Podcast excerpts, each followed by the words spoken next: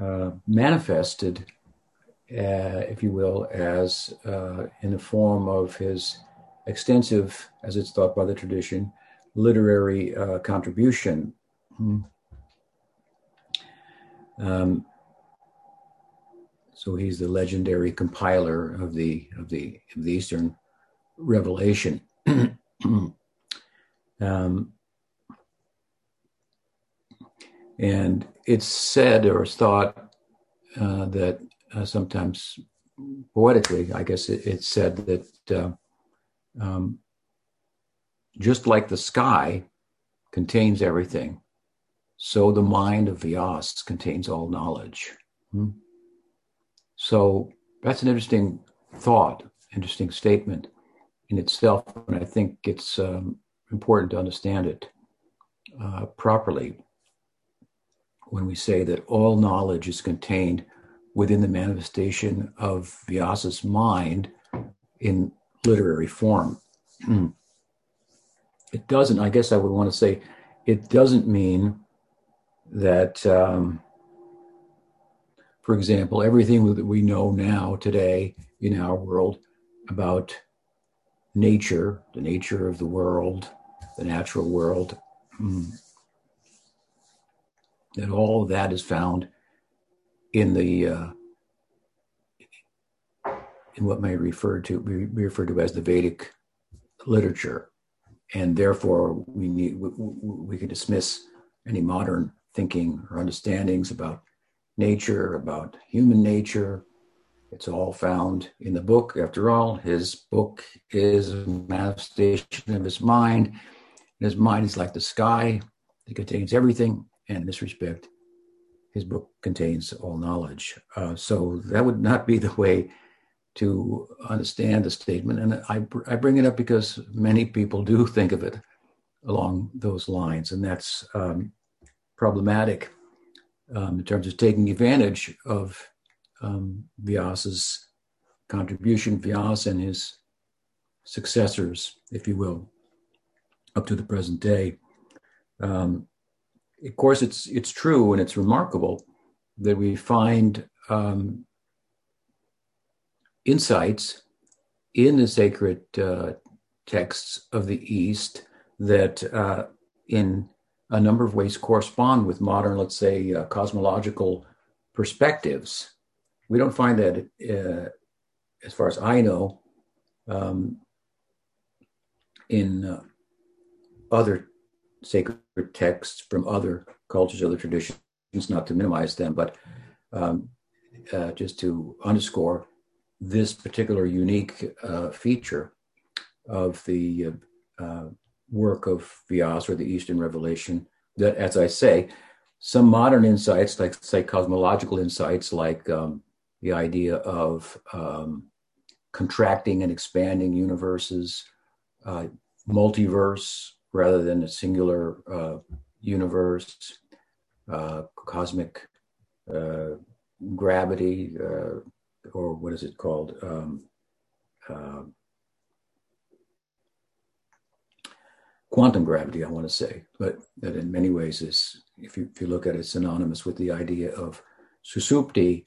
These are all interesting, even cyclical, cyclical time as opposed to linear time. These are all interesting um, insights, uh, philosophical insights based on sci- interpretations of scientific data that have been, of course, played out in great detail in the modern world. But the, some of those ideas are found in the Vedic literature. There's uh, in the Bhagavatam we have a basic atomic theory borrowed from the Nyaya philosophy, integrated into the Bhagavad that speaks about the idea that nature is made up of atomic particles I mean, it's it's very basic in the way it's presented there, but it's it's interesting that this and other such ideas, as as I mentioned, um, are found there in a in a more general way. But again, this is not to say that that um, everything that you could possibly want to know is found in in in the Vedic texts, because again, it's the sky like mind of Vyas, and, and as the sky contains everything, so this so do the Vedic literature. Therefore, just turn to page 108 and you can find the answer to any any question. The, the texts don't work like that. They work on us. Often I've said before that knowledge of this world acquired through the mind, the senses, the intellect is something that we can take and use for our purposes. But the Vedic wisdom is something that has a purpose of its own. It has its own agenda. And if we study it properly, we'll understand we are on its agenda rather than the knowledge there being something that we can put on our agenda to further our uh, illusory, if you will, position in this world. It's not for that purpose. Mm-hmm. Um, and so, um,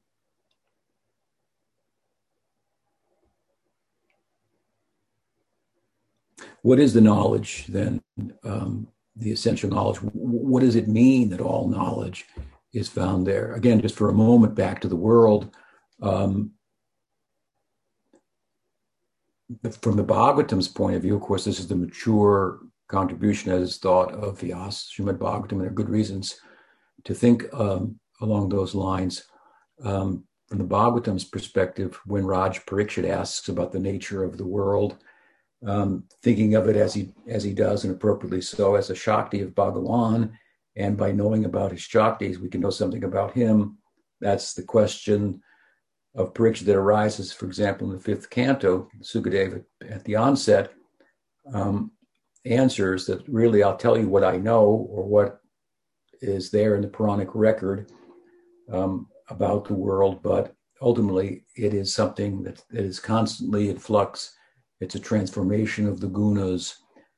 And as such, the implication would be there's always something new to be known about it. It's always showing itself uh, another facet of, of itself uh, go, going forward. Uh, it's not static, it's dynamic, and that's the material world. it may be static in comparison to the spiritual world, but it's dynamic um, in and of itself.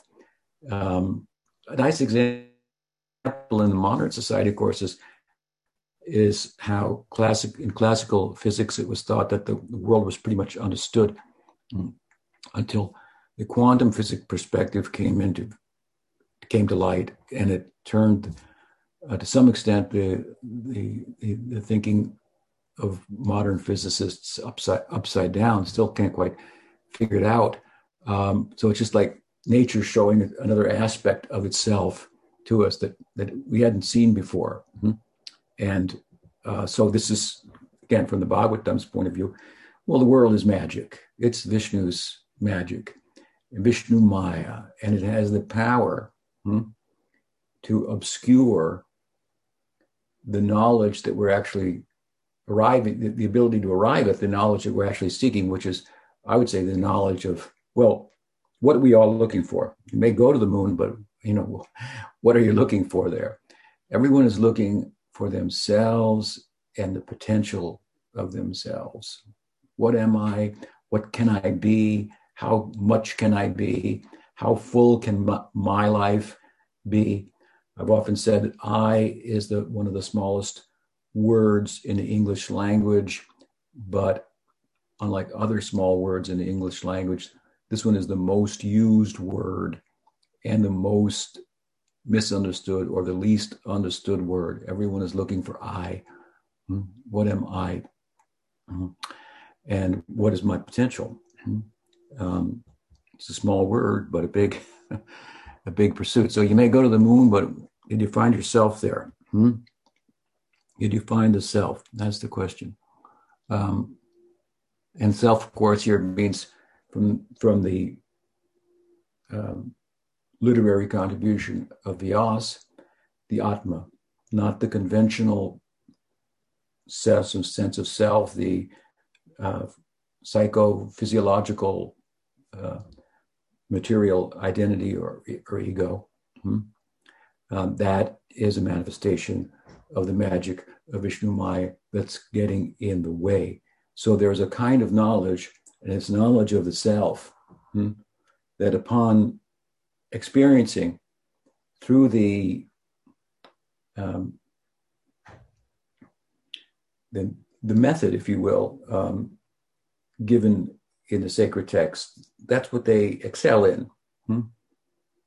Um, knowledge of the self and its source, the self's potential, and the means to realize it. This is the be all and end all of, of knowledge, in that it's the nature of the experience of the self, of the Atma, and its potential, is that there experiences that there's nothing left that remains to be known. Hmm? And it, it, it, brings about weeping hmm? and um, a kind of, um, well, to use a Gaudiya term, her, her, well, uh, uh, such symptoms, hair standing on end, weeping, uh, as if the whole search is over. Hmm? All, all of my mental, intellectual, physical endeavors for so long. And of course, that extends over many lifetimes, but even in this lifetime, it's considerable. Hmm? All the effort I've put out, it's all over, it's ended. Hmm? I, I found myself and I'm complete in myself if I understand myself, this is from the Gaudiya point of view, in terms of a potential that arises through the most powerful means for knowing myself and my source, which of course is bhakti, that is underscored in the main uh, subject of Vyasa's final and mature work, uh, Srimad Bhagavatam. Hmm. Um, one of the points that I'm raising here in is very, is very interesting in that while we're talking about sacred texts and the Bhagavatam in particular um, being a means to arrive at perfect knowledge that, that one could not arrive at on the strength of one's mental, physical, or intellectual uh, prowess alone. Uh, and it's absolute knowledge, complete knowledge, perfect knowledge, by which one becomes perfectly happy. Um, uh, happy to sit without having to do, without having to move, without, having, without having to acquire. Hmm? We're moving because we, we feel we're incomplete. We need to add something. Hmm? No need to do so. While, while the texts, the work of Vyas contains this kind of absolute knowledge with the capital A, one of the interesting points I'm making here is, is it's rife with relativity at the same time. Hmm? That means that this essential message is packaged together with other relative um, insights. As I said, about the nature of the world. Could look at it this way, could look at it that way. It may show itself in an entirely different way at some point. Um, our in our acharyas, we're not uh, founding acharyas of Gaudiya Vaishnavism. We're not. Uh, we're well aware, I should say, of this point. Look, for example, at Jiva Goswami's Tattva Sandarbha. The Pramana Kanda, the epistemolo- the, the, the, Gaudiya epistemology is is uh, articulated, how we know what we know, course, he says that the senses are imperfect for knowing, and the, and the reason is, is, is also imperfect for knowing. Therefore, revelation is the perfect way for knowing. Hmm? And so he, while he's speaking about a perfect way of knowing an absolute knowledge or, or a way of knowing that, we should say that we cannot know with the limits of mind and intellect and senses. While he's making that point, at the very same time, the whole Pramana of the Tattva is also about the relativity of the scripture. That's very interesting. He's making a point about it being absolute and per- the perfect way of knowing. And at the same time, he's pointing out the relativity of it. For example, he says, well, it's a great body of knowledge, a very probably the most voluminous body of literature in, in the world. But given the times, Jiva Goswami speaking about his own time, it's not possible to take advantage directly of the Vedic sounds. Nobody can chant them properly. Uh, so he said that's impractical. So there's some relativity to it in that sense. He goes through, through the different. Um, um, he goes from the Vedas to, and speaking about the Upanishads, to um, the uh, Vedanta Sutra. And he says, but you know, there are many different interpretations of it because it's very terse. The, this, the, the, words are, you know, two or three words. It's a sutra. It's just a, like a shorthand. What's packed in there, it could be unpacked in different ways. And so there are different commentaries and so forth. He comes to the Puranas and then he dismisses practically all of the Puranas, other than the, other than the extent to which they themselves put a focus on Srimad Bhagavatam. So this Purana is for the mode of passion. This one's for people in the mode of ignorance. What does that have to do with us? What does that have to do? It's it's it's it's. He's pointing out the relativity of the whole body of knowledge, while at the same time speaking about its absoluteness, if you will. It's very it's very interesting. We we kind of tend to take the absoluteness. Here it is. Here's the work of Vyas. All knowledge is found there. We dismiss anything else from anywhere else an excuse for not uh, having um, a spiritual worldview and practice that has intellectual integrity, and that's a problem. Hmm?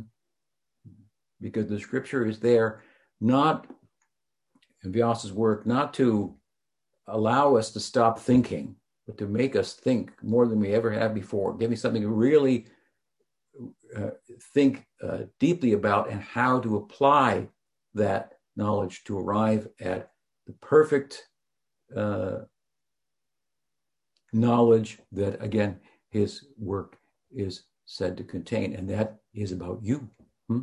and your uh, potential. Hmm? So, um, the book is there to tax us, the texts are very much to, to tax us intellectually, physically, mentally, um, uh, but, but not to give us a, a, a get out of jail uh, free uh, ticket that you don't have to think anymore. Hmm? So, uh, yes, all knowledge is there in the work of Vyas, but uh, we need a big footnote for that, which I'm I'm I'm I'm writing here as we as as we speak, and of course as we come, you know, speak about Vyas, we're speaking about a succession as well, right? The literature is there, the text is there, and you've written it down. Anybody can make it up as they go along, if you will, but if they write it down, you can find did you contradict yourself over here, or is it what you're, what is what you're teaching? Does it have it? Is it coherent? Is it consistent? Hmm? Well, if you write it down, then we can catch you and we can see, well, you said this over here, you said that over there, um, uh, and so forth. So write it all down, and then that becomes a standard body of knowledge. It's kind of like a map. Hmm? And then the successing, successive charges, teachers, the excessive vyasas, if you will, who continue to articulate, comment upon, write about, extend, and explore uh, the significance of the text. That, that's a very interesting point in itself, um, because it's often thought that, well, religion is like, there it is, it's all said and done, and um, you have to believe this set of facts. Whereas in science, there's always new insights. We're always open to new new ways of looking at it as as, as we find new things. Um, that is uh, not an accurate depiction of either side. Hmm for that matter. Um, the openness of the scientist is is questionable um, um, in an in an absolute sense, for sure. He may wear a white coat, but he or she's a human at the same time. Um, and with regard to this is a good example. Uh, the religious side, for centuries and centuries and centuries, plumbing the depths of the implications of the contributions of Vyasa, and, and particularly um, the Bhagavatam, uh, for that for that matter, which is, of course, where Jiva Goswami arrives at in his Pramana Here is the perfect form of Vyasa's writing that can be fully taken advantage of in our age, and um, and as I want to say, Jiva Goswami did this in his time in the disciplic succession of successive acharyas who continue to elaborate upon um, expand upon, shed light on the significance of the the core texts, uh, we come to, of course, our Paribar, Bhakti Vinod Paribar, and its contribution, and the fact that Bhakti Vinod Thakur interfaced with modern insights, insights from outside of India, the, the modern world, and so forth. And um, there, he met with the with the with the challenge of the very idea that we're talking about, a traditional idea that there's a person named Vyas, he lives in the Himalaya, he's still there. Hmm? And uh, he, uh, his books contain all knowledge and so forth.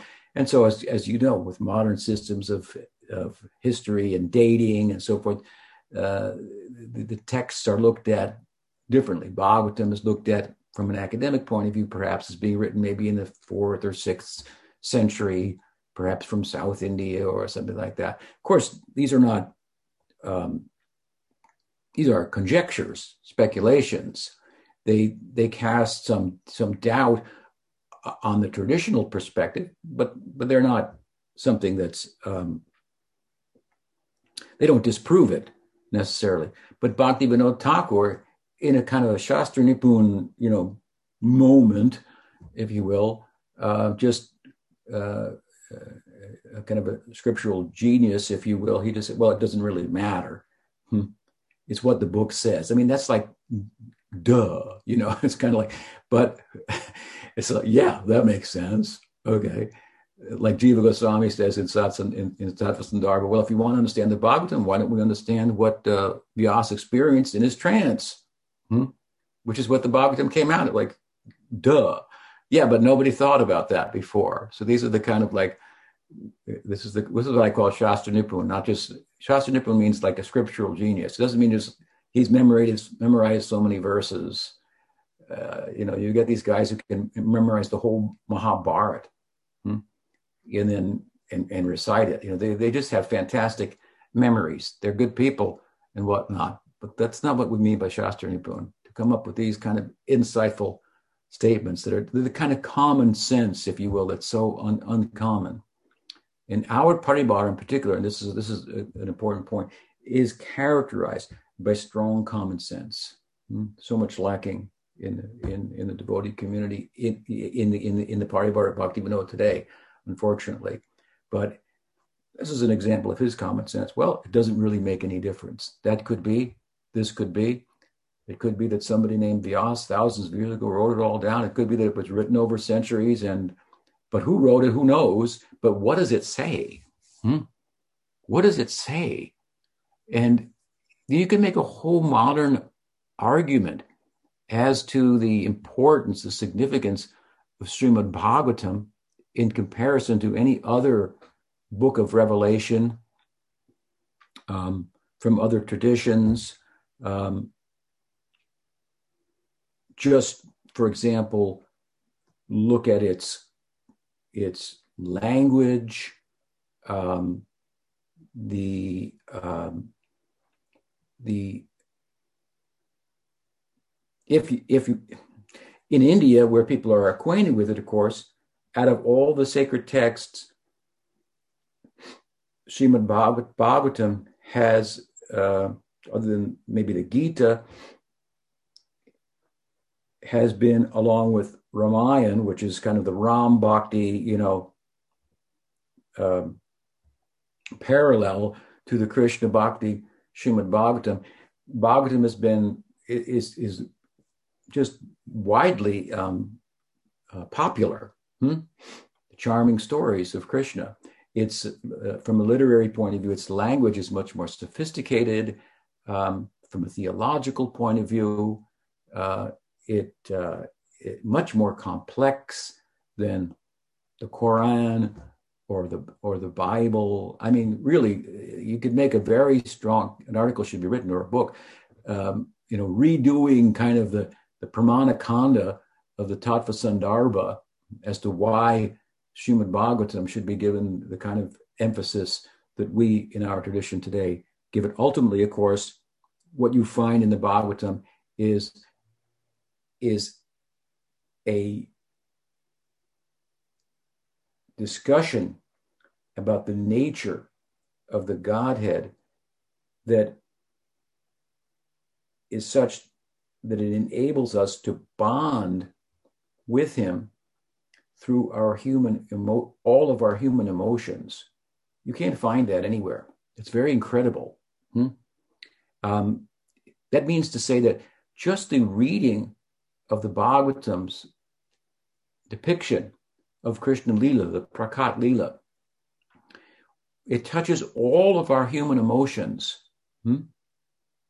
When we read the Lila and we hear Krishna stole butter and he was mischievous because, you know, well, we know by our own experience that um, the forbidden fruits taste better, or at least we, we, humans think think they do. Hmm? We have a side towards that. So when we find that the absolute is being depicted in this way, for example, we bond with him at that moment. Hmm? When he, uh, whether it be it's, it's the Bhagavatam's description of Vatsalya rasa or um, Sakhya rasa or Madhurya rasa, we all have, we're humans. We have experience of these things, materially speaking. Hmm?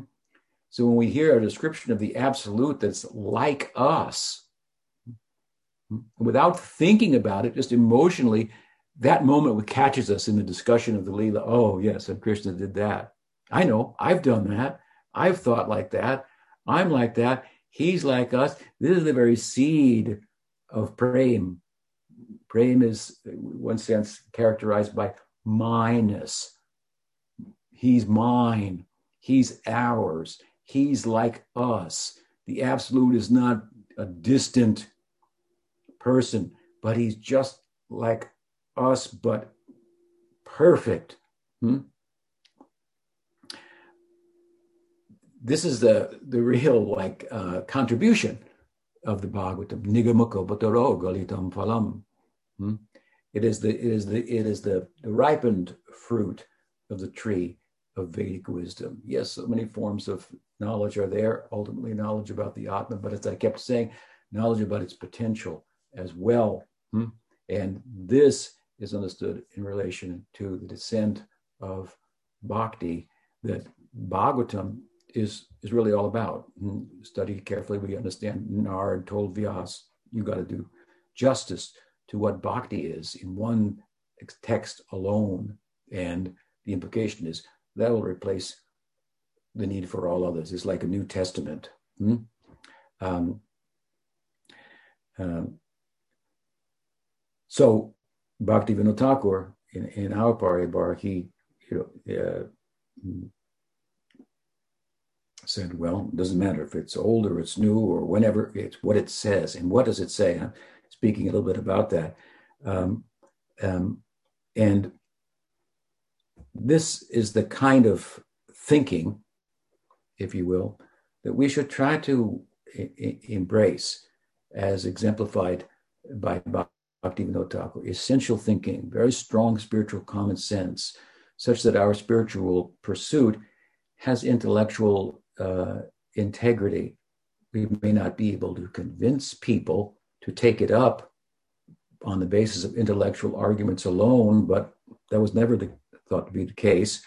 And if they did by intellectual arguments alone, well, they still have to go, go further and, and, really emotionally apply themselves, if you will, uh, willfully apply themselves to understand it. But um, it's a very well thought out uh, tradition that we're part of, and in particularly so, this is the case with the um, Parivar of Bhaktivinoda Thakur. Hmm?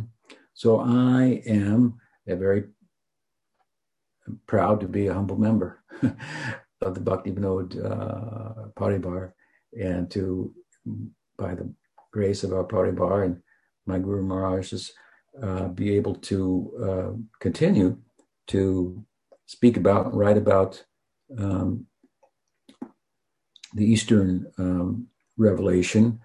Prabhupada uh, wrote that the first business of an acharya is to make a literary contribution.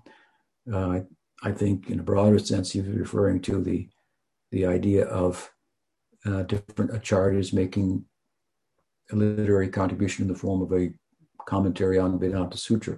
We don't have to do that because, course, we have the, the work of um, the Govinda Bhashya of Baladev Vidyabhushan, but more than that, as he himself says, we have Srimad Bhagavatam, as Mahaprabhu said, and as other sacred texts say, Srimad Bhagavatam is a natural commentary on the sutras. So this is the core text of the Gaudiyas, and for centuries now, Gaudiya has been pulling things out of the Bhagavatam that you wouldn't know were there. Hmm? And um, so I am uh, humbled by having the service of continuing to do that, and it and it's it's um, it's apparently it's been helpful to some some people, and those of you who are, are gathered here. Um, my own experience of the Bhagavatam speak a little bit about myself on this day began um, in in Los Angeles. I joined the mission of Prabhupada in Santa Cruz in the mountains, and then after a couple a, from a, a, traveling Sankirtan party that was there, and when Prabhupada came to Los Angeles a couple months later, then um, we went to Los Angeles, and then I was initiated, and there um, at that time we had uh, chapters of um, the Bhagavatam that had been published, like pamphlets, and uh, classes were were being given from the Bhagavatam. It was, it was, very exciting to me. What would happen next? What would happen next? Um, I was I would live for the for the next all day long. I would contemplate what happened that day in the Bhagavatam, and then what, and then start to think what will happen the next day. So I was very attentive for the classes and I was fortunate in those days. Um, for example, when I when I came to Los Angeles, Prabhupada named it New Dwarka. I had many deep experiences there uh, with Prabhupada because uh, I spent the longest periods of time with Prabhupada there, where he would come. As I say, I was fortunate to spend three months of the in, in, in about three months, I think, in the spring, and then again in the winter he would come. Hmm? Um, that went on for a couple of years before I uh, began to travel and, and took sannyas. So, um, at which time I would have opportunity to associate with Prabhupada more in different places and whatnot. But there, in a concentrated way, I would hear his Bhagavatam classes every day. I had someone had asked uh, uh, Indra from over in, uh, I think she's in Austria, the musician. Uh, uh, had I think she's been publishing some photos of me and Prabhupada on on the Sri Chaitanya Sangha Facebook site and had asked if uh, through Padmanabh Maharaj if I could speak about the photos and what was going on in those photos. I, I don't know how to do that, give you the photo and talk about it. But among photos of myself with Prabhupada, the one that's that stands out to me the most is is relative to, to the discussion is how I would uh, plant my feet next to him as he sat on the Vyasasana and gave the Bhagavatam class, and I would stand through the whole little class to make sure I, I didn't fall asleep. We didn't sleep much in those days, and uh, and we're very uh, uh, active at the same time. Um, but I was standing right next to his his his right ear, and there's a beautiful picture of me singing hmm, into his ear. There, uh, I don't know if it captures the moment, but it is it is um, exactly what the moment was like when uh, Prabhupada asked me to lead kirtan, um, there after the Bhagavatam class, there used to be a short, uh, short kirtan, and um, during uh, one of his visits, then, well, usually there would be sannyasis and leading administrators and so forth in the in the in the in the congregation, and there'd be a little bit of a jostle who would lead the kirtan. I think it was between Sudama and Guru Kripa Maharajas at the time. And uh, it was, you know, it just took a couple seconds and so forth. But Prabhupada noticed it and then he turned and said, Let this boy sing. Hmm? And I had that morning, I had been singing into Prabhupada's ear um, when he chanted, as he did before the Bhagavatam, Jai Radha Madhava. And I thought, he really knows what this song means, what, what this song means to him. Hmm? That's what I want to enter into. And but the way for me to do that is to just to sing it purely from my heart for his pleasure. It gives him pleasure, the song. So we have no other motive but to sing it for his pleasure. And while I was doing that, thinking that and singing in response to his chanting, he, you know, he, he, he looked at me, and gazed at me with his penetrating um, glance. And then as this jostling came after the class when the kirtan was started, he said, let this boy sing. So I was quite surprised, so was everybody else, but I led the kirtan. I'm not really known for being a, a kirtaneer per se. And then the next morning, the same thing happened, and Prabhupada did the same thing. He said, let this boy sing. Um, so that there's a picture of that that rep, you know kind of represents that uh, moment of me singing into Prabhupada's ear at his Vyasasana, and uh, and and this in relation to, to the Bhagavatam class. We, another similar occasion comes to mind there in Los Angeles where, um, again, Prabhupada would sing Jai Radha Madhava before the class, and I was standing just in front of the Vyasasana, and I was doing this dance, and it, there was this thing we could, used to call the Swami step. You know, Prabhupada showed one time how to dance. Hmm? So I, I want to be authorized and in the Guru Parampara. so I thought we are going to dance. You got to dance just like Prabhupada. So that was my thought, and I thought I'm just going to dance, you know, for his pleasure as he sings. And then um, next time Prabhupada returned to Los Angeles, I think it was Nanda Kumar who was his assistant. He told me a story. He said, "Oh, and that boy Tripura, he dances very nicely." so things didn't go unnoticed uh, by him, and things don't go unnoticed by me either. I'm part of all of you, so you should be careful. Um, and uh, and uh, and I'm very happy to be um, in, with with all of you and be able to be a, a you know a significant uh, influence in your life in terms of uh, your interest in taking advantage of this whole um, idea of revelation. Hmm? Um, the idea that there's a perfect way of knowing that which we, can arrive at at uh, perfect knowledge and know ourself and our potential to the fullest um, extent. Um, for me, of course, I'm speaking a little bit about it.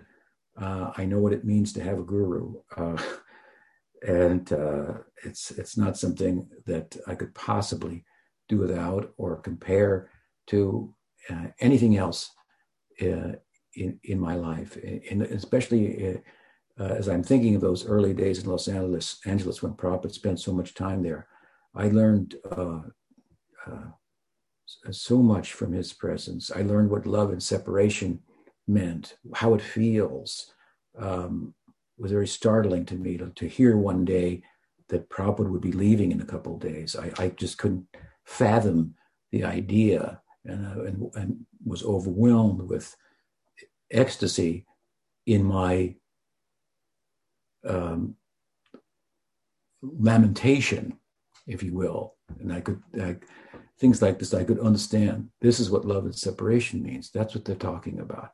Uh, so many experiences I was blessed with there um, um, in very formative days of, of my life. Um, I could go, I should go sometime to Los Angeles. They would allow me to just give a lecture and just talk about all the moments, what happened to me here and there, what the deity said to me here. And he also said, You're he said, Well, watch me dance.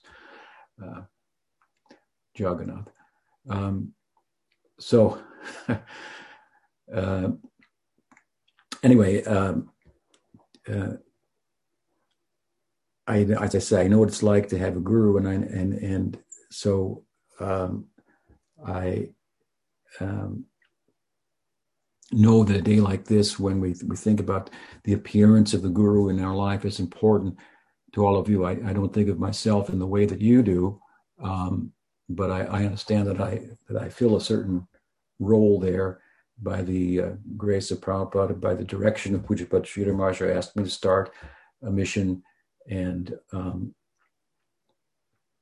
and uh, extend, as he told me, the work of of Prabhupada and canvassing. I, and I did a lot of canvassing. I was speaking this morning about that with um, some of the devotees here, and and um, um, I was uh, I have been very very very active, extremely active for a long time. Some of you are meeting me now. I'm a little less active. I declared a few years ago that I was semi-retired, um, and um, there's a lot of good reasons uh, for that. But I'm happy to be available as I am now. Of course, I'm restricted further by the pandemic and so forth. I do hope to meet all of you personally that are on the Zoom classes who have joined our Sangha and began to listen to me and are here today, um, but have never uh, had the chance to meet with me. So I hope to meet with you all at, at some point. But uh, I think that for our mission, it's good for me to be in the position that I'm in. And um, the pandemic has helped in, in, in that regard uh, as well, um, giving me time to concentrate on on things and and then the help of others now. Uh, Padmanabhar's arranged, for example, you're all able to hear a class every day from different um, speakers. Um, uh, I think every day of the week, isn't it? Um, so that's uh, that's very good. Um, but at any rate, um, I'm humbled by the opportunity to uh, serve you in this capacity, and I, I, reflect upon the importance of it, the significance of it, the fact that uh, people are thinking about me somewhere every hour of the day. Someone, someone is thinking about me whom I've touched, and who is depending upon me to um, be uh, uh, what uh, the kind of a guy that they're looking for in life that, that's described in texts um, that we're talking about the text of, of Vyas. So that doesn't doesn't doesn't go um, I want to say unnoticed by me. I, I think about that. So it's um, by your grace then um, that um, I'm put in a position to have to be very focused in my um, my practice. Bhaktisiddhanta Saraswati Thakur uh, spoke about this himself on his famous address on the occasion of his appearance day, which was celebrated by his disciples. And at that time, he referred to his disciples as those who were sent as gurus to him by further by Bhakti Vinod, extension of Bhakti Vinod in his life. One of the one of the prominent gurus, Gaur and Bhakti Vinod Thakur in the life of Bhakti Siddhanta. He said Bhakti Vinod has extended himself hmm, in the form of all of you to come and keep me engaged. Hmm. You need one of me to keep you engaged. I need all of you to keep me engaged. so I'm quite needy in comparison. so be kind to me. Um, and, uh, and, and, and, and, continue to, to, to bother me. Um, watch out for me um, and uh, pay attention to me.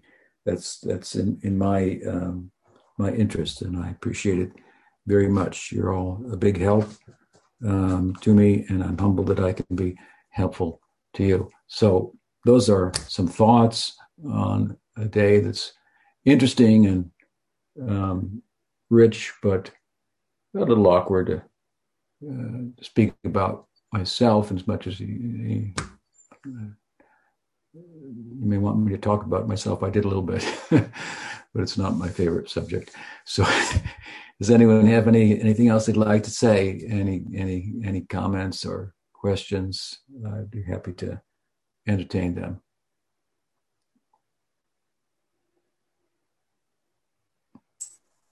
Pranita has a question. Okay. So, um, can you share if you have any thoughts about what you're working on in terms of writing next? Well, um, I have a lot of different thoughts, um, and I I can't say I've settled on anything in particular, um, but I have thoughts like writing a book that one one thought is to I, have written about the aprakat lila of Krishna from a Sakhyarasa perspective. Um, as the Leelas are portrayed in the Bhagavatam and commented upon. I thought of extending that to do the whole Braj Leela from the birth of Krishna till his departure till uh, to uh, um, uh, Mathura.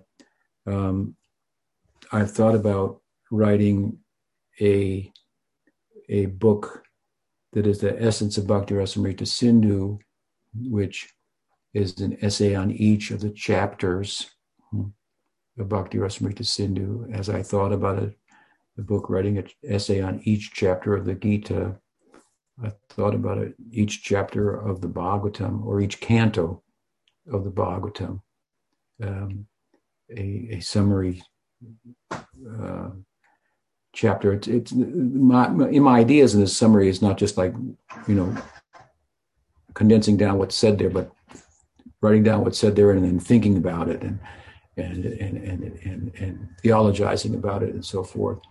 So those are some um, of my uh, recent ideas. I'm also interested in in um, I gave a series of lectures at, at in North Carolina some years back on um, Rupa Goswami's Namastakam. So I'm thinking of doing a book on a commentary on on that. If I had those, I'd look at those lectures or listen to them and see where I went with that, and then turn it, write it, write about it, write a book on it. Eight verses glorifying the holy name by Rupa Goswami. That's a, a shorter, smaller, digestible idea. Something like uh, Shikshastakam, probably be a little, little shorter. And in my mind, I probably shift more towards short, something shorter after this big undertaking recently. The other books I just mentioned, they're also pretty big undertakings. So, also that here, um, uh, Gurnishta and Rinaranya uh, are helping me to uh, take the Darshan press to like another level. And we had to unplug from other things to do that. It's quite a bit to live here at Audarya and have a dairy and keep the place up and so forth. And so we've had to move away from certain things that um, could be done here if there was a larger group of people here, which doesn't work for different reasons. Um, and actually, today we stopped the, the, commercial dairy. This was the last day. Yesterday was the last day. Yesterday was the last day. Today's the last day. So um, um we're going to be uh, having a meeting about the Darshan Press and we're going to, you know, uh, try to accomplish in the immediate. You know, in the immediate, there's some catch-up work to do. To put all my books into uh, into Kindle form format and uh, and um, and republish some that are out of print now. Um, probably we'll do some limited edition hardbacks of each of the books that are out of print, as well as have them available print on demand and paperback on um, and stores like Amazon and so forth. Um, Gurnishta is very keen on, um, uh, he has a number of ideas uh, to draw from my lectures and put into books, um, smaller books, focusing on certain points that I've I've made. Um, so that's going to be a whole different uh, type of um, book that um, uh, should be very interesting. I'm very enthusiastic about about that. Uh, those are just a few thoughts, but I appreciate your your interest in, in the subject. What else?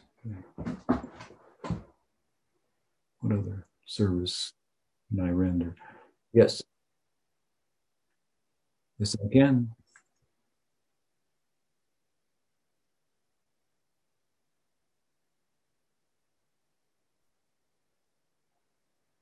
Maharaj?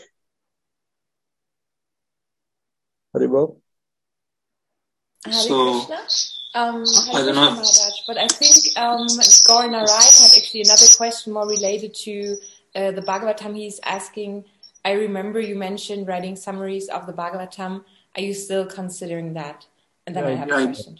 I just mentioned, just mentioned in um, in my response to Pranava, so it's still something on my mind. It, it's a valuable, it would be a valuable uh, contribution because the Bhagavatam, which we talked about, today is a, is of course a, a very big text and it's very complex, um, difficult for the average person to enter into and really figure out what's going what's going on there. You know, um, so it would be a valuable contribution. But yeah, it's still on my mind. Hare Krishna, and my question is: so when you saw these photos, um, mm-hmm. how did you feel? What went through your head? Well, a lot of things. Um, one of the things that goes through my mind when I see those photos is the, is the other devotees who are present there, and um, how they're at their best, if you will. How Prabhupada is drawing out their serving ego, and and that's how I like to think of them. Hmm? I like to remember them in those times and how they were so focused, and so some of them are not as focused at present um, would be the contrast. A lot of them, unfortunately, um, and I understand reasons why. I don't necessarily fault them, um, but I, I, look at that and I and I and I and I, and I, and I then I feel very close to to uh, almost all of them, almost all of them, and how they uh, uh, you know were, were, giving themselves, contributing, and and uh, and so forth, and I feel happy. Mm-hmm to uh, be be um, you know amongst them. Those were very um, special times in the history of Gaudiya Vaishnavism, hmm? uh, to be sure. Um, Prabhupada was is a very interesting person um, in in that in his in terms of his ability to generate uh, enthusiasm, dedication, um, his um, affection and so forth, um, with at the same time having a kind of a no nonsense attitude. Um, he made his literary contribution, of course, which is which is significant, but um, um, even Sridhar remarked his his power to draw such dedication from so many people was was uncommon. So you know you see that in those in, in, in the I know what people are thinking in those pictures, or for the most part, what was happening. Uh, you know where I was in Mayapur, Vrindavan. Some of the some of the pictures. Um, going on a walk in the morning with Prabhupada through the fields, the rice fields, and uh, in, uh, in in Mayapur, uh, you know, I can reflect on the, the prominent topics, you know, and so forth. So it's really, they really kind of transport me into those those moments themselves, and they're like, uh, you know, like a psychedelic flashback or something, uh, if you will. They're uddipana for uh, the ecstasy of, of those of those moments. So they're uh, they're they're they're nectar for the eyes. Thank you for posting that. Jai, Hare Krishna. Hare Krishna. Guru Maharaj, this was my most favorite talk ever. well, thank you for your recent uh, gift. Uh, I just needed a new beat bag. Is perfect timing. Um, oh, so, good much appreciated. Together, items and your kind words. Um, I always remember you from the time I came. The time I came to New York, I was invited there to, to uh, from Los Angeles to talk about or exemplify book distribution to be met with by Buddhi Manta and, and uh, um, Jadharani, Daiva Shakti, and yourself, you know, as a as, as the competitors, as if as if Brooklyn was to say, "Well, we'll see about this guy in Los Angeles. How good of a book this year." He, that's that's how Gorhari kind of greeted me as the door as I came into, into the Brooklyn Temple. But I, you know, I was pretty, I'm pretty observant type of a person, and uh, it was you and Jiva and Daiva Shakti who I singled out as being these people are really they're they're special, these two, and then uh, then you in particular. I remember uh, one of the days, I don't know, we were skipping between distributing books at Port Authority and this airport and that. And and I saw you in uh, in it was LaGuardia, and I, I thought she's really. A, I followed your career after that, as whenever I could. So, uh, very happy to be connected with you and be able to help you and your family, and your son, and so forth. It's, it, it means a lot to me. So, you mean a lot to me. Thank okay. you. Just want to make it just say one thing that everyone needs to have their English and mute original audio because Mahara wasn't hearing Padmanabha Swami and some people have been cutting other people off. So please do that because this is what happens when we don't. Okay, thank you. Okay, so can, we hear from Padmanabh Maharaj? Agni Param has a question. I don't think per se that the the the worship is a problem in one sense. I uh, the off let's say for example the offering of arti arati it's a it's a ritual in India that is is is is is not that uncommon um, even uh, Sri mother will offer arti to him um, in in in in the lila, for example. Um, of course, you know that that said, um, it's odd in the Western uh, world and looks over the top. I mean, bowing down and touching your head on the floor looks over the top. Um, um, and uh, and and perhaps it can go to the head of somebody who who, who has others uh, bowing down to them, um, um, whether they're from the east or the west, I suppose. So I mean, I, I'm just kind of thinking about your question, and and and um, well, Prabhupada was a very practical uh, person, and and he was concerned with sharing the teaching um, with the public. And if there were things that were barriers to that, he would um, adjust accordingly. Um, the standard of his own worship, the way we in which we worshipped him, which was pretty extreme in one sense, was something that just kind of happened and it seemed to be working, so he went along with it. Hmm? when Sridhar Maharaj heard that Prabhupada was being offered arti every day, he said, every day. Hmm. And the devotees are enthused by that. Oh, okay. So he looked at it like that. Um,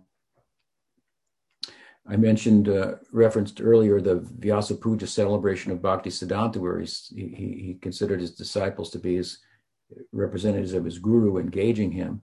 And he was sitting on a big seat, and his, his talk, his famous talk, is uh, the day is called more humble than a blade of grass because he was not uh, didn't look humble but there he was sitting up on a seat above everybody else so he's explaining that um, even then uh, and, and i think that was a little a little bit maybe out of character hmm, for the previous norms even within gaudiya vaishnavism hmm, eh, where the the sadhus and the gurus uh, if we look, for example, at Jaiva Dharma of Bhaktivinoda Thakur, we get some idea of how the great sadhus of the time conducted themselves and and were um, interacted with, you know, by the public and their students, and you get a very charming, intimate kind of a um, picture there that is lacking in Aishvarya. Um, but Prabhupada employed Aishvarya of the West. Hmm? in in Krishna consciousness. And it seemed to work. Um, so you know he, he he went with that, but there's plenty of room um, to think about it uh, differently, and especially in light of you know what what, what you what you bring up um, as well. For myself, um, I think that it's important that the students don't misunderstand who I am, what I what I have, and I have to look to see to that and create some distance, hmm? some distance, um, because familiarity breeds contempt. So it's be different with different persons. But the way in which I uh, tend to do that is through my writing, through my speaking.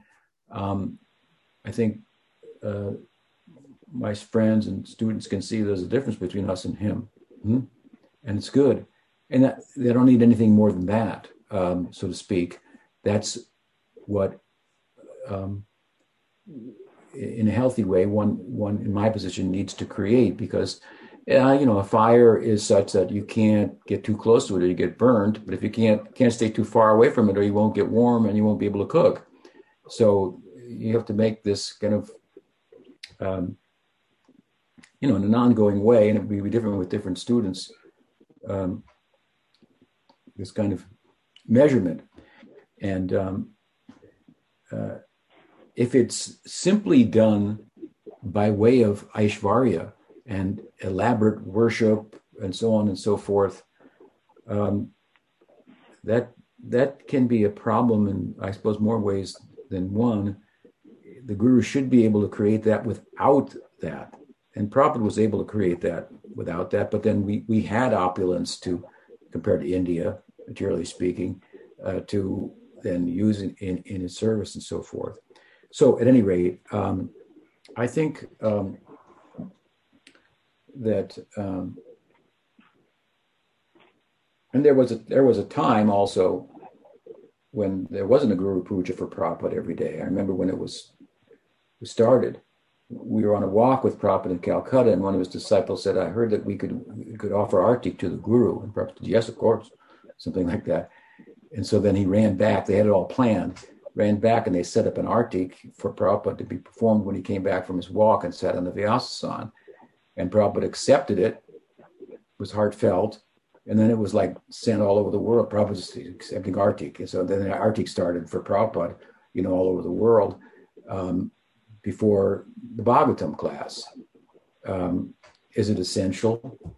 No. It's like the story of the cat. You know, the cat was brought. Uh, Guru sat down to give a talk on the Bhagavatam, and a cat started meowing. He said, "Give the cat some milk," you know, uh, and tie the cat up and give her some milk and let her sit for the Bhagavatam class. So the cat came the next day. Same thing the next day.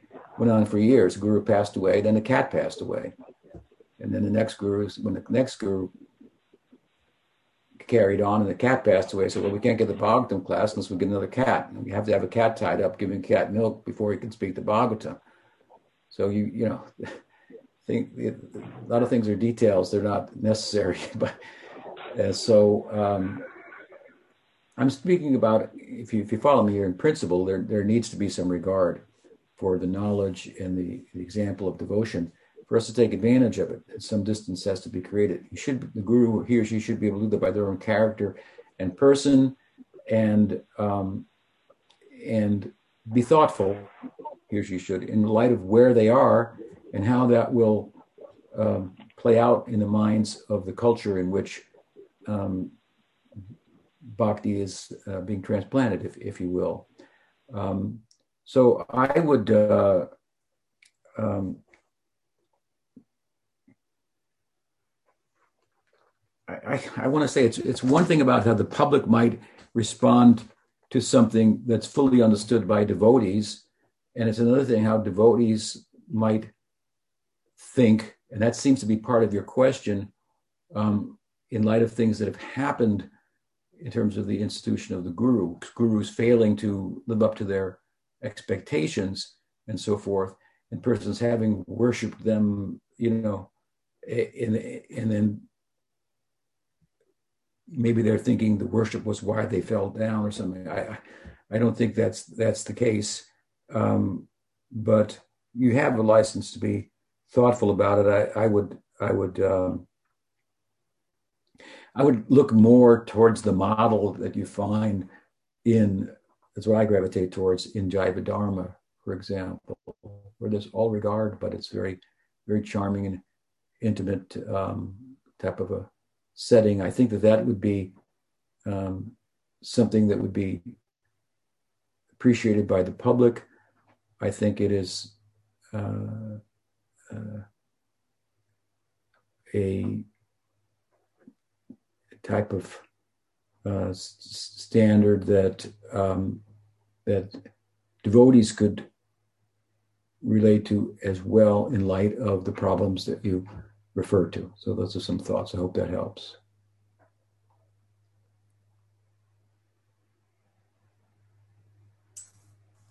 Okay, um, Panchatattva said he had a question I mean, in the chat. Personally, I'm not, personally, I'm not someone to have my feet bathed with yogurt and ghee and, you know, garlands up, up to my head. You know, if you know me, that, that doesn't work for me at all. So um, I suppose my own example is setting a standard of what I what I think about that and how that should be conducted. So hopefully I'll get to spend some time with you, Kriparam, and just see me in action in that regard. I'm sorry. Go ahead, Arjun City. Yeah, um, Panchatattva said he has a question. If there's time. Okay. Go ahead. Hare Krishna Maharaj, happy birthday. Can't hear you. Can't hear what you're saying. Gauranga. Can't hear. Arjun City, what does he have to do so that I can hear him? Um, Panchatattva, do you have your little globe? Did you click on English? And mute original audio? Did you do no that? Globe. No globe. On the no. screen, on the Zoom, on the far right, there's a little sign in red that says leave. And to the left of that, there's a little circle under that says English. If you click on that, probably doesn't say English because he hasn't clicked on it yet, but it's a translator. Oh, it says EN. Or, well, anyways, what does it say? well, it's just a translator globe until he clicks on it. But I don't know if he can no. There's, there, there's okay. nothing there. Not going to happen today. Not going to happen. No. Okay. Oh, well.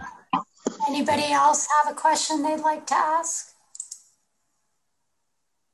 Uh, I have a question. Okay. Uh, uh, Haribol, Guru Maharaj. Uh, I have a question. Have you ever had Guru Maharaj any doubts, you know, about Srila no. Prabhupada at the beginning of the movement. And if you we can't hear Alex. He's not coming. We're not hearing him. Raphael. Yes, Ramagovinda. He's speaking, but we can't hear him. We can't hear can't ah, you can't Same hear problem. me. Okay. I got it. I think. Can you hear me, Mars? Yes, now we can hear Panchatattva. Okay. yes, to ask this question okay. Go ahead. Okay. Happy birthday, Mars. Thank you. um, I wanted to ask you about this concept of uh, that I came across. Uh, it's referred to as Paribhas Sutra of Krishna Lila, and uh, I've heard you mention it before, but not too much at length. And I'm wondering, this specific one that's mentioned here in Bhagavatam by Vishwanath Chakravarti Thakur is in reference to Mother Yashoda and when she's looking into Krishna's uh, mouth and seeing the universal form and she decides that's fine and dandy, but she prefers to have Krishna as a little boy. And, uh, this particular verse, according to Vishwanath Chakravarti Thakur, is is one of the you know fundamental funda, uh, fundamental building blocks. I think, as you as you state. So, I was wondering if you could talk a little bit about that. If, if there was more, if there are more, what what they are. Well, yeah, it's a little bit. Um, it's a good question. It's a little bit off topic. Uh, I'm gonna so I'm gonna answer given the day and what's on other people's minds. But uh, you know, I know really, the idea is that you know certain verses are key to certain um, aspects of the philosophy, and um, uh, like Krishna's Tu Bhagavan Swayam, that's a key to you know the fact that uh, Krishna is the source of Narayan, and by, from an aesthetic point of view, he's the more complete form of the absolute. The verse you're referring to is about Mother Yasoda's praying, and um, it's in relation to bhakti, bhakti rasa. Um, certain key verses, that's all it means, certain key verses that are, that are very uh, powerful and um, uh, and constitutes something that's expounded upon, you know, at greater at greater length. They're there in a condensed condensed form regarding different aspects of the teaching, like you have the Chatur Sloki of the Bhagavatam, the Chatur Sloki of the Gita. Vishwanath seems to be Chakra, Vishwanath Chakravarti Thakur fond of finding them and designated them as such. I think it was he who designated these four verses of the Gita are the, you know, essence and, and so kind of like PowerPoints of the text with regard to different aspects of the teaching is the basic concept. Let's leave it at that for the moment. Another question? Uh, hello.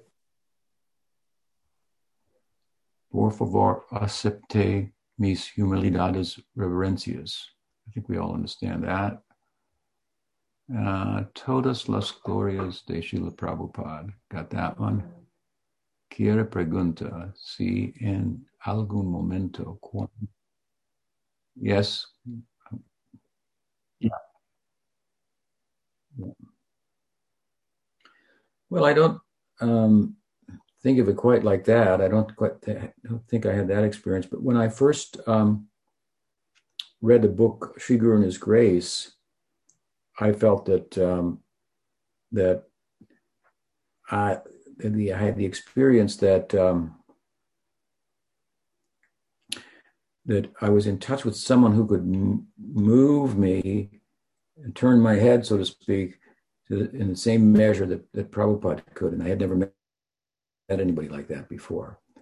Uh, and so I, I could understand immediately that this this is the, the, these two are on, on, on the same page. They're, they have the same background. They're they're two uh, leaves from the same tree, um, although they're appearing at you know distant places um, and time. Um, they're from the same tree, and so I, I had at, at, that I wept at that moment, and it was a it was a time when when unfortunately uh, representation of Prabhupada was was was was was lacking, um, both in terms of character and in terms of knowledge and, and, and actual bhakti, which was a was which this was what disconcerting. I, w- I was always uh, um, interested in following the leaders, doing the right thing, and so forth. Uh, I may seem like a very independent person, um, but I don't. I am in some respects, but I'm independent in terms of I'm, I'm not going to be um, harnessed by anybody but the person who's who, who really got, got uh, deserves to be to, or not deserves but who has that has that kind of power that that that, that really naturally um, draws that kind of um, dedication out of me so um, that's a way in which I made a connection. Prabhupada is speaking to me through Sridhar Maharaj, I guess you could say. Here he is again, I thought. That which is essentially Prabhupada, hmm, in a different form, hmm, speaking to me with the same measure of, of uh, with, with, the same ability to compel me, hmm, and, and, and, and, and so forth. So um, that's a moment I think that I can kind of say yes and, and talk about it in terms of your your question. Does that help? Okay. Raphael has been trying to ask his question, but yeah. I don't know if, he, if we'll be able to hear him. Let's try one more time, Raphael. Unmute. Now, yes, unmute himself on my screen, his his his microphone has there. Okay. Can you hear me? See. Yeah. Good. Uh, I have a question. Um, Guru Maharaj, Guru Maharaj, have you ever had any doubts, you know, in uh, about Srila Prabhupada in early stage when you joined to the movement and every and it was big boom, every joined it, everyone singing Hare Krishna. Have you ever thought that is this the right lineage, you know, in terms of the parampara? If I have a uh, right taste to Srila Prabhupada. Maybe there are other gurus in that time, you know, joined to the, um, you know, different uh, spiritual practice, you know. Uh, I'm talking only inclusive in Bhakti Yoga, yeah. And yeah, so if yes, what was that? And how Guru Maharaj solved this problem in in that time? Because I, I, I presume the taste to uh, Guru uh, is developing over the time. And there's a time that we are more stable, there's a time that we have a doubt, thoughts, you know. So yeah. what was that exactly? And if that happened, could you, Guru Maharaj, explain us, you know? Well, in the beginning, of course, I didn't have any other experience of anyone other, any other guru figure than Prabhupada, okay. case for most of us. And so uh, we were drawn to him and uh, we accepted him without, without, without question. And, um, and then by applying ourselves according to his teachings, at least myself, I got a deep, deep experience, which confirmed um, his um, um, um in, in my life that I had connected with a, a person who could uh, deliver me from a material existence and more. So I would say that uh, that which uh, prevented doubts from arising was the experience that I derived from from following his instructions, and I followed pretty strictly. Um, and practiced very uh, diligently. And so I got results. I got the experience. You may remember yourself that our your our mutual friend and my disciple Gokul Chandra was living here with me at Audarya. And at one point he wrote to you and said, It's real here. Hmm?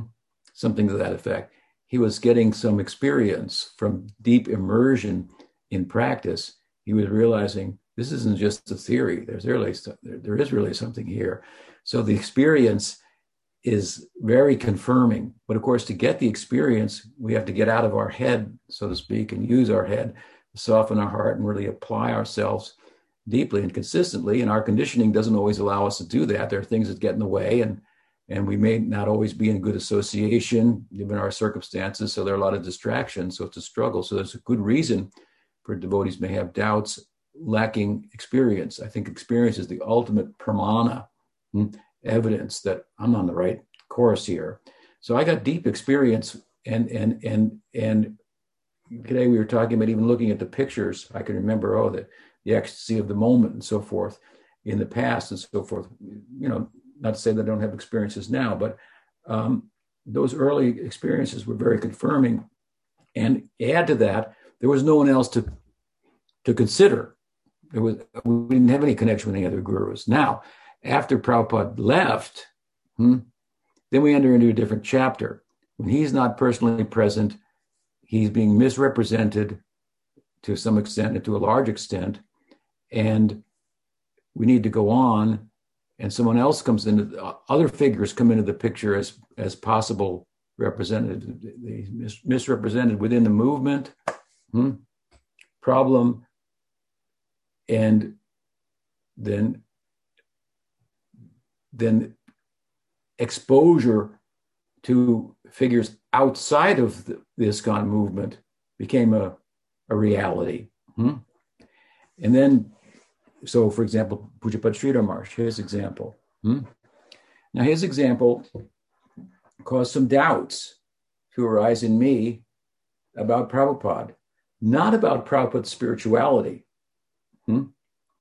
I had no doubt about that because with the mantras I received from him, they work, hmm? Eh, so to speak, to put it like that. They, I get the experience. But I had doubts about um, the extent to which everything he wrote, everything he said was absolute in all respects. I, I realized there were other ways to think about it. I started to be able to think about why he said things at certain times and in certain circumstances and how they were relative and and so on and so forth. So I started to ch- really actually mature my understanding of Prabhupada by strengthening, so to speak, my heart with my head. But when you do that, there's the head is a doubting, you know, factor or facility, uh, enterprise. Hmm? So it doubts, it questions. So I began to question in ways that I hadn't previously. And then I learned also about challenges to our sampradaya and our paribar, I should say, from other Paribars as to the authenticity of the whole lineage.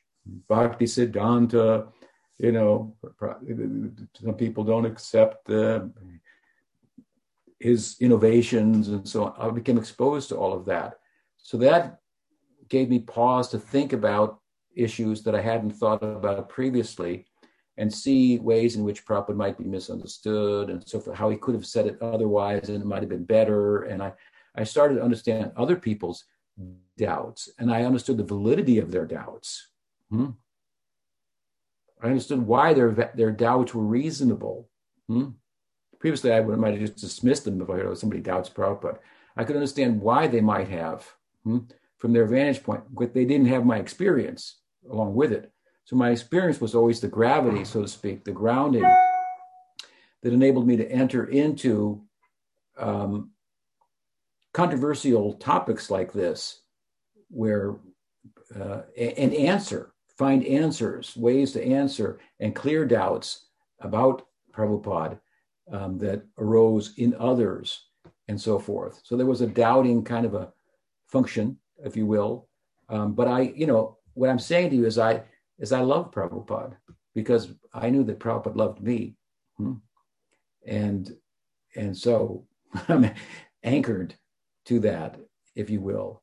Um, uh, there, there are ways in which he's written in his books. I, and I mean, he was traveling all over the world, answering letters, managing a mission, and writing books at night. You know, and when you write like that, they're going to be, and and your editors just go, yes, whatever you say, Prabhupada. You know, put a comma here. You know, then then you don't you don't get the kind of service from those persons, editors, that um, that enables you to improve the book to the extent that you might want. Um, that's a big subject, but and so some things show up here and there, and Prabhupada said this over here, and he said that over there. So you know that that that that kind of thing comes up, and I you know I was able to resolve all those things as, as I say, and uh, and uh, I have no doubts about his um, his spirituality. I I had I had some doubts about the way I was thinking about him hmm, that have enabled me to think about him more deeply and have deeper appreciation that may appear to other people whose whose conviction um, and um, uh, service to him is not as de- developed, hmm? not as well thought out. Hmm? My way of thinking about it may appear to them to be heretical, even or doubts in Prabhupada and so forth, but um, they have not gone through the exercise, I would say, of harmonizing the head with their their heart with their head. So those are some some thoughts. Hope that helps. Good to see you. Where are you now? Are you in London? Uh, yes, I'm in London. Okay. I hope to see you sometime soon. So, what else?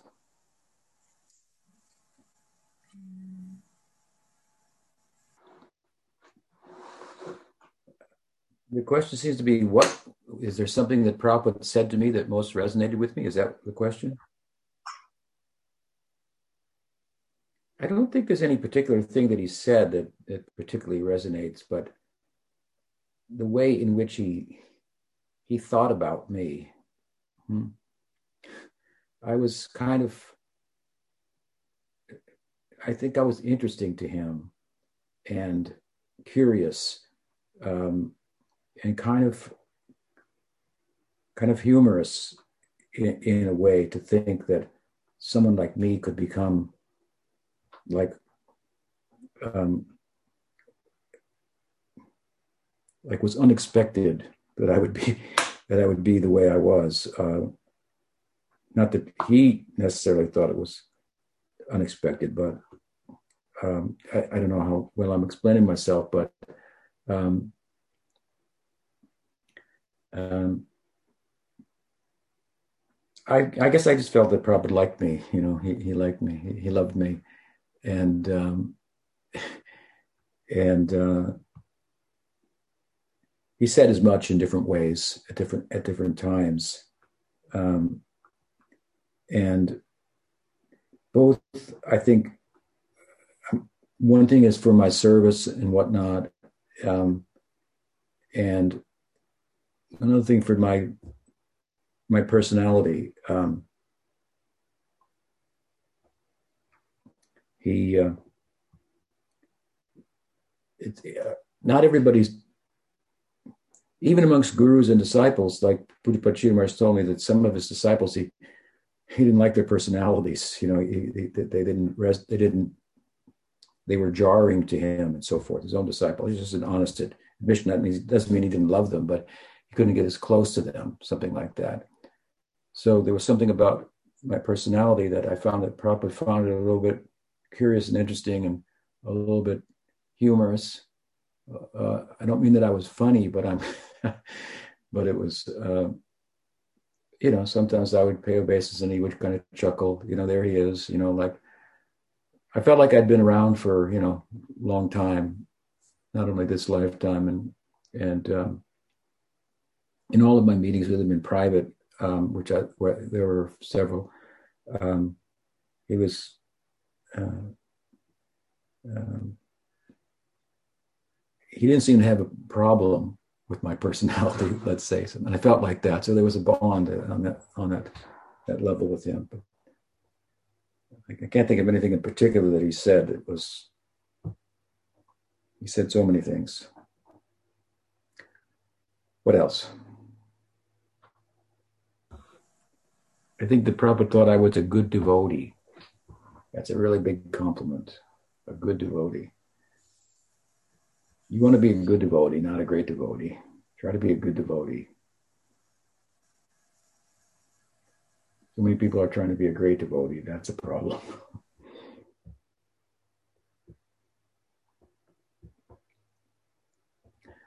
I'm very blessed in my life. I have no I have no interest in pratishta.